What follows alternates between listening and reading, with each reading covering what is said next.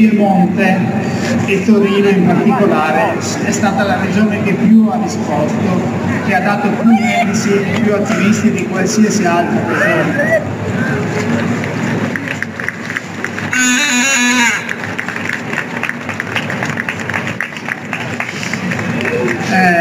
Medici che adesso sono sottoposti a procedimento disciplinare perché hanno, fatto, sono, hanno messo la faccia, gli unici medici che hanno messo la faccia e hanno detto no alla vaccinazione dei bambini. Ora questi sono sotto procedimento disciplinare ma l'ordine dei medici di eh, Torino è veramente il numero uno al mondo perché ha fatto un atto che nessuno cioè non solo nessuno dei medici ha fatto ma alcuni anni fa non si sarebbe, no alcuni anni fa, alcuni mesi fa nessuno si sarebbe mai sognato che avrebbero potuto fare. Hanno inviato ai medici torinesi appartenti a Ippocrate Org una lettera chiedendo una documentazione scritta motivante il fatto della loro iscrizione all'associazione Ippocrate Org. Cioè dei medici devono giustificare un'iscrizione a un'associazione. Cioè, come se vi chiedessi perché siete iscritti alla bocciofila, perché siete iscritti... Ecco, quindi, quindi questo è il clima. Da una parte grandi persone, dall'altra parte però avete anche voi i vostri conti da fare eh, in Piemonte con uh, il vostro anche governatore della regione che ho visto che insomma eh, ha lasciato dichiarazioni alquanto inquietanti. Allora io eh, sono eh, stanchissimo perché vengo da un anno e mezzo e non mi sono mai fermato, tre, ho preso tre compresse per il mal di testa per essere qui, non sono abituato ad andare alle piazze, allora ho, non, non, perdonatemi se, se, sarò frammentario, non mi comprenderete, eh, fatemi segno, alzate la mano, allora io ho preparato questo intervento che ho dovuto scrivere perché sono troppo stanco, l'ho preparato a Chieri in un punto macrobiotico eh, a pranzo. Allora proprio in quel punto ho trovato questo libro e vi leggo un, un passo brevissimo. Allora, qua siamo negli Stati Uniti, 1938. A scrivere questo è John Steinbeck, eh, premio Nobel per la letteratura. I gruppi dei grandi agricoltori sono protetti da leggi inadeguate a punire i loro comportamenti e sono così potenti da controllare interi tribunali dove non possono essere mosse accuse contro di loro come aggressioni, lesioni incitamento alla sommossa, sequestro di persona o violenza privata. La soluzione migliore accettata dai grandi agricoltori dell'Imperial Valley comprende una forma di terrorismo sconosciuta persino nei paesi fascisti. Allora, perché vi ho letto questo? Perché il filo della storia passa, cioè quello che noi viviamo adesso qui, passa eh, e arriva da molto lontano. Allora noi sappiamo che prima di questo negli Stati Uniti hanno distrutto un popolo, gli indiani d'America, solo perché volevano vivere una loro vita in contatto con la natura. Poi c'è stato il nazismo che ha eh, ucciso milioni di persone, 6 milioni di persone solamente per il loro cognome. Quello che il punto su cui voglio farvi riflettere è che le concezioni dell'umanità da quando l'uomo si è organizzato è rimasta sempre su due, si muove sempre su due filoni, cioè quando si pensa all'umanità o si pensa a un'umanità composta da esseri umani che hanno una vita speciale, unica, irripetibile e che sono portatori di valori oppure si pensa all'umanità come business economico da sfruttare. Questa è sempre stata la nostra storia. Questa è la storia che continua a ripetersi anche oggi. Allora, dopo la seconda guerra mondiale, noi popoli occidentali abbiamo creduto, non sto parlando di voi, sto parlando dei popoli in, gener- cioè dei popoli in generale, non di voi che vi documentate e che quindi sto dicendo cose per voi ovvie, ma i popoli occidentali hanno vissuto l'illusione che noi fossimo i buoni e gli altri fossero i cattivi, che noi fossimo quelli che portano la democrazia e i diritti umani e gli altri invece fossero quelli cattivi. Nel frattempo, finché noi vivevamo questa illusione, i nostri padroni cosa facevano? Sfruttavano e depredavano altre zone del pianeta delocalizzavano, sfruttavano il lavoro dei bambini, per cui noi pensavamo di essere al riparo e tanto erano gli altri che pagavano al posto nostro e noi potevamo dire che noi siamo i portatori dei diritti umani e della democrazia.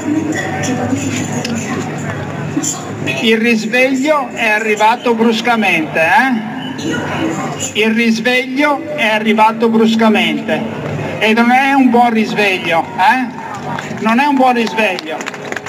Faccio un passo indietro, faccio un passo indietro e mi riferisco all'Italia e vado all'inizio del Covid, che il Covid, questo lo sanno in pochissimi, è iniziato in Piemonte, in Italia, ed è iniziato in Val di Susa e nelle valli limitrofe, limitrofe alla Val di Susa nel settembre 2019. Allora, nel settembre 2019 un sacco di persone, io conosco una valle dove tutta la vallata si è ammalata, un sacco di persone si è ammalata di Covid, ma siccome non si sapeva che fosse Covid, ma era raffreddore, febbre, polmonite interstiziale, eccetera, li hanno guariti tutti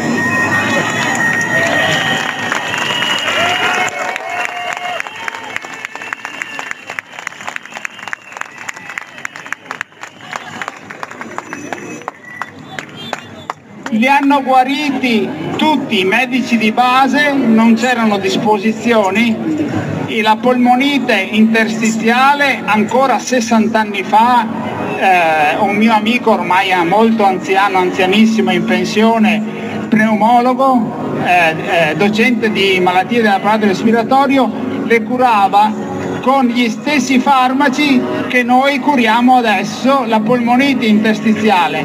La polmonite interstiziale di allora era da micoplasma pneumonie, la polmonite interstiziale di adesso è da Covid. Per cui proprio per questo motivo quei medici di base in quelle valli piemontesi hanno guarito tutti. Quindi questo è... Allora,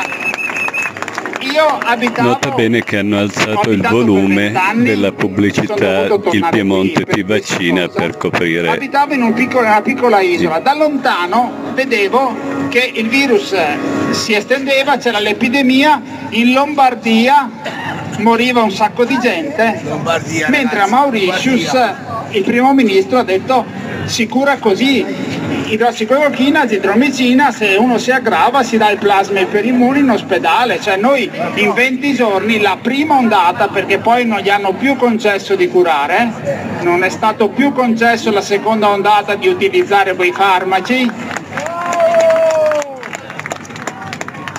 La prima ondata è stata conclusa in 20 giorni, 10 decessi, 10 decessi su un milione e mezzo di abitanti, ma ricordatevi che siamo in Africa, il pescatore che è in mezzo con la barca a pescare pesce non ha la tv, non, ha, non è che è informato se ha la tosse, non è che va a ricoverarsi nel centro, non ci sono ospedali, per cui è stato sembrerebbe un miracolo. Allora cosa ho fatto? Ho detto no cazzo ma, ma questi non lo sanno che le cure ci sono, ma allora mi informo, vado in internet, cerco, faccio, cioè proprio da ingenuo, da ingenuo, ero fuori da vent'anni da qua, da ingenuo cerco, vado, vedo, vedo che alcune zone geografiche della Germania hanno zero mortalità, vedo che all'ospedale Tor Vergata, nello stesso momento in cui c'era il 17% di mortalità all'ospedale di Milano, al Tor Vergata, reparto malattie polmonari, quindi che sapevano come curare la polmonite interstiziale, zero mortalità. Vado a vedere altri dati, Marsiglia, tasso di mortalità di marzo-aprile 2020 paragonato a marzo-aprile 2019 0%. Tasso di mortalità di Parigi dove facevano come in Lombardia più 35%. Allora dico no ma, ma cosa sta succedendo? Allora chiamo medici in Italia e c'erano medici come Cavanna come il mio amico eh, all'USL2 in Umbria, eh, come tantissimi altri che, che avrete sentito nominare in questi tempi, e questi avevano zero mortalità. Beh, oggi dire che le cure ci sono e con le cure si fa zero mortalità è equivalente a quasi essere messi o col TSO o essere messi in prigione.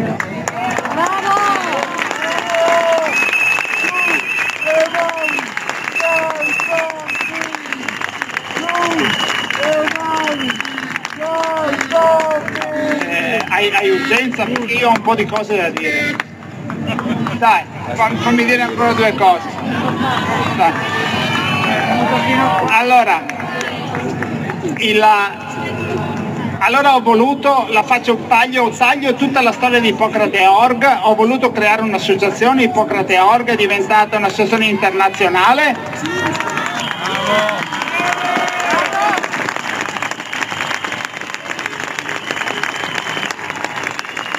Abbiamo curato più di 60.000 pazienti e su 60.000 pazienti abbiamo avuto 11 decessi. Questi 11 decessi sono arrivati perché queste 11 persone sono arrivate dopo il terzo giorno dall'insorgenza dei sintomi ed erano gravate da patologie molto pesanti. Le persone che rischiano sono le persone che hanno diabete, che hanno obesità, che hanno alcune patologie preesistenti, non tutte, non tutte, le persone sane non hanno problemi.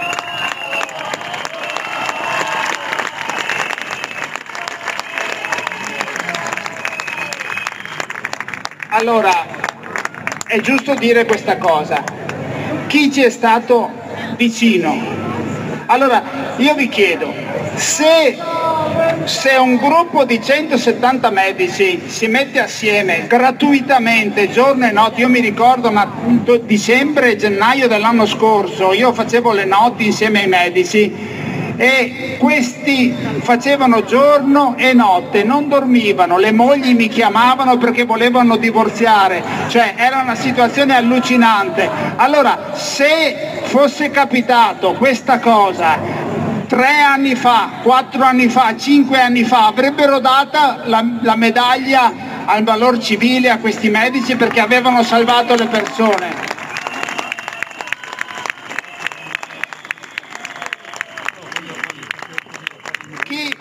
ci è stato vicino in questo? Lo Stato? No. Le istituzioni? No. Le tv e media nazionali? No. Hanno gettato tutto il fango che era possibile immaginare gettare. Ci sono stati vicini i partiti? No. Io, io vi dico da giovane, ho un peccato veniale, quando ero molto giovane in Italia ero attivista nella sinistra. La prima cosa che ho fatto sono andato a bussare a quelle porte perché per me quelli erano i rappresentanti del popolo. I, i più drastici, i più veramente cattivi su questo sono stati proprio il PD e il Movimento 5 Stelle.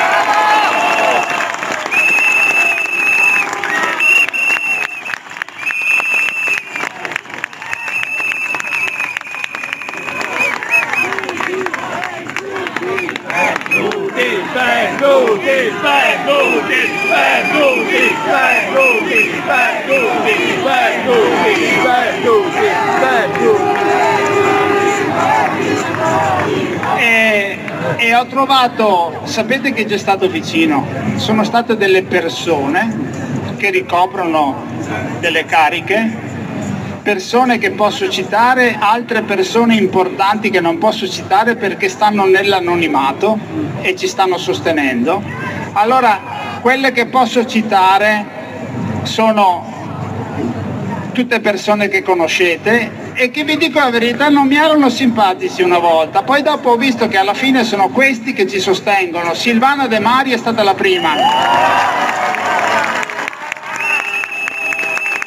Angela Camuso, giornalista d'inchiesta, Maurizio Belpietro e tutti i suoi giornalisti,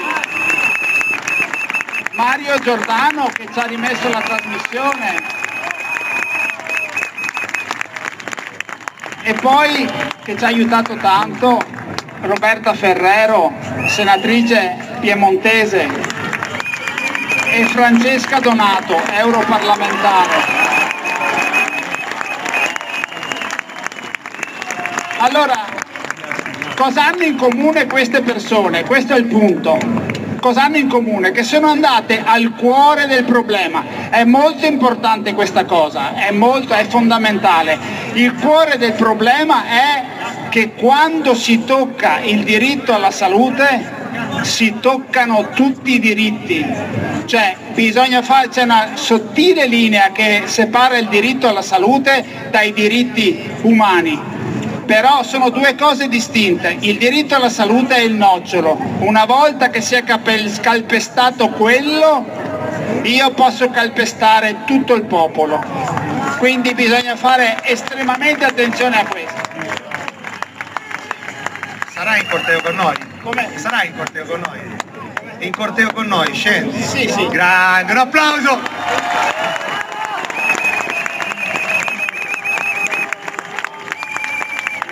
Ecco, ecco, perché da presidente di un'associazione di medici che ha curato il Covid sono costretto oggi a parlare di diritti. Sono costretto a parlare di diritti perché i diritti sono strettamente con, per difendere il diritto alla salute e il diritto a curarsi delle persone, a curarsi, non a vaccinarsi, a curarsi delle persone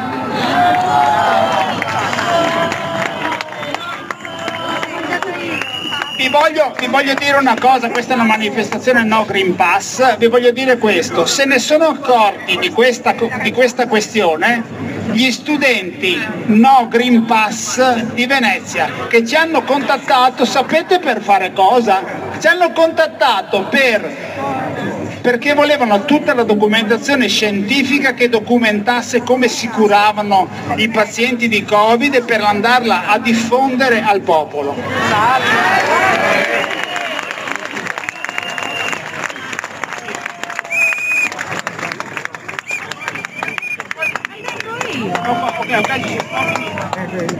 Allora, eh, nel discorso di fine anno andatevelo a vedere perché è interessante, perché anche dal punto di vista sociologico è interessante a vedere come parla, perché parla come il capo del pianeta Terra.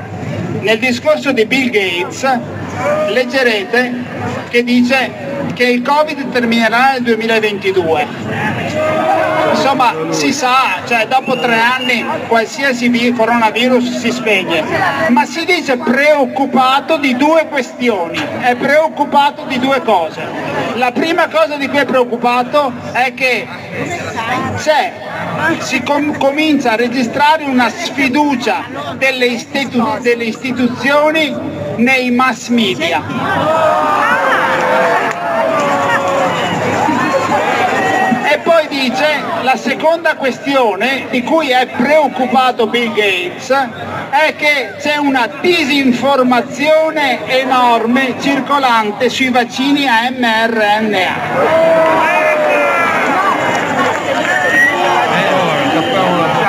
Ditegli che ho quasi finito. Allora, ho quasi... Allora, eh, io sono onorato eh, di avere all'interno di Ippocrate Org come coordinatore negli Stati Uniti Robert Malone che è stato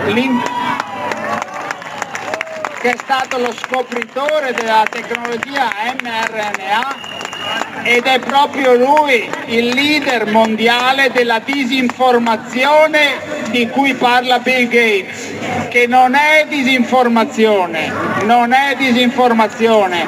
I bambini non muoiono di Covid, un bambino sano non muore di Covid, ne abbiamo curati migliaia, non sono mai andati all'ospedale. Allora quando il governatore del Piemonte scrive ieri sulla stampa e dice che ci sono stati 14.000 bambini iscritti alla vaccinazione e dice che ci sono state allora 14.000 famiglie che hanno ragionato.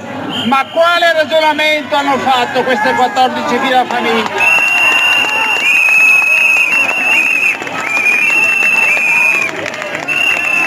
Buona notizia ho finito, la conclusione. aspetta, mi dispiace anche dare pressione così. La conclusione. No, no, no, mi dispiace, no, mi dispiace anche darti perché tu meriti tutto lo spazio del mondo. Altro che questi pezzi. Tu meriti tutto lo spazio del mondo. Non sapevo quando l'ho preparato, poi vado alla conclusione. Due minuti. Dai, allora. Allora, io io eh, per natura salto un sacco di passaggi, per natura, proprio per come sono fatto, sono molto pratico, cioè io voglio fare, non voglio parlare. Ho costituito Ippocrate Org, funziona, adesso è tempo di costruire qualcosa di diverso, perché la risposta a me dispiace anche di contra... ma non è una contraddizione eh, su, su un intervento precedente. La risposta non sta nei partiti e non sta a livello nazionale. Allora che non sta sui partiti, nei partiti siete felici di questo?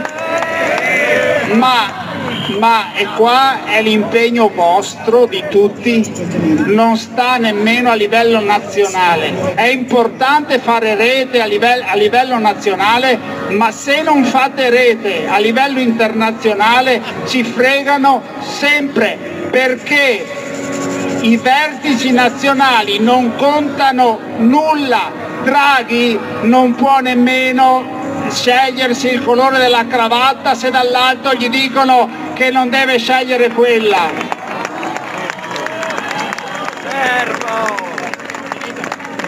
Eh, allora, stiamo, allora, cosa stiamo facendo? Ed ho concluso, stiamo costituendo una rete internazionale di scienziati, ricercatori, medici indipendenti indipendenti. Io sono andato, allora la mia organizzazione, anche i miei med, volevano che andassi all'International Covid Summit perché giustamente avevano detto guarda che se tu vai al Covid Summit ci fanno chiudere, fanno di tutto, parte la macchina del fango. Io ci sono andato lo stesso, non per un motivo nazionale, ma proprio per, per, dire noi siamo presenti nel mondo. Questo ci dà la possibilità di essere tra i leader mondiali a costituire questa associazione mondiale perché c'è bisogno di un'alternativa all'Organizzazione Mondiale della Sanità. Perché vi ricordo, e chiudo, vi ricordo, la il tutto, chi, i poteri forti, nazionali, finanziari, che decidono tutti, tutto, si sono serviti dell'Organizzazione Mondiale della Sanità come braccio operativo.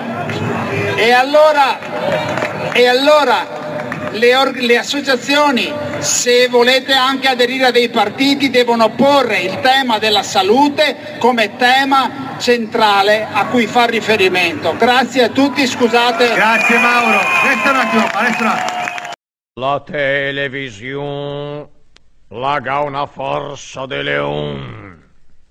La televisione laga paura de nessun. La televisione la t'indurmento men coglion. Boff. Volevo lanciare un messaggio.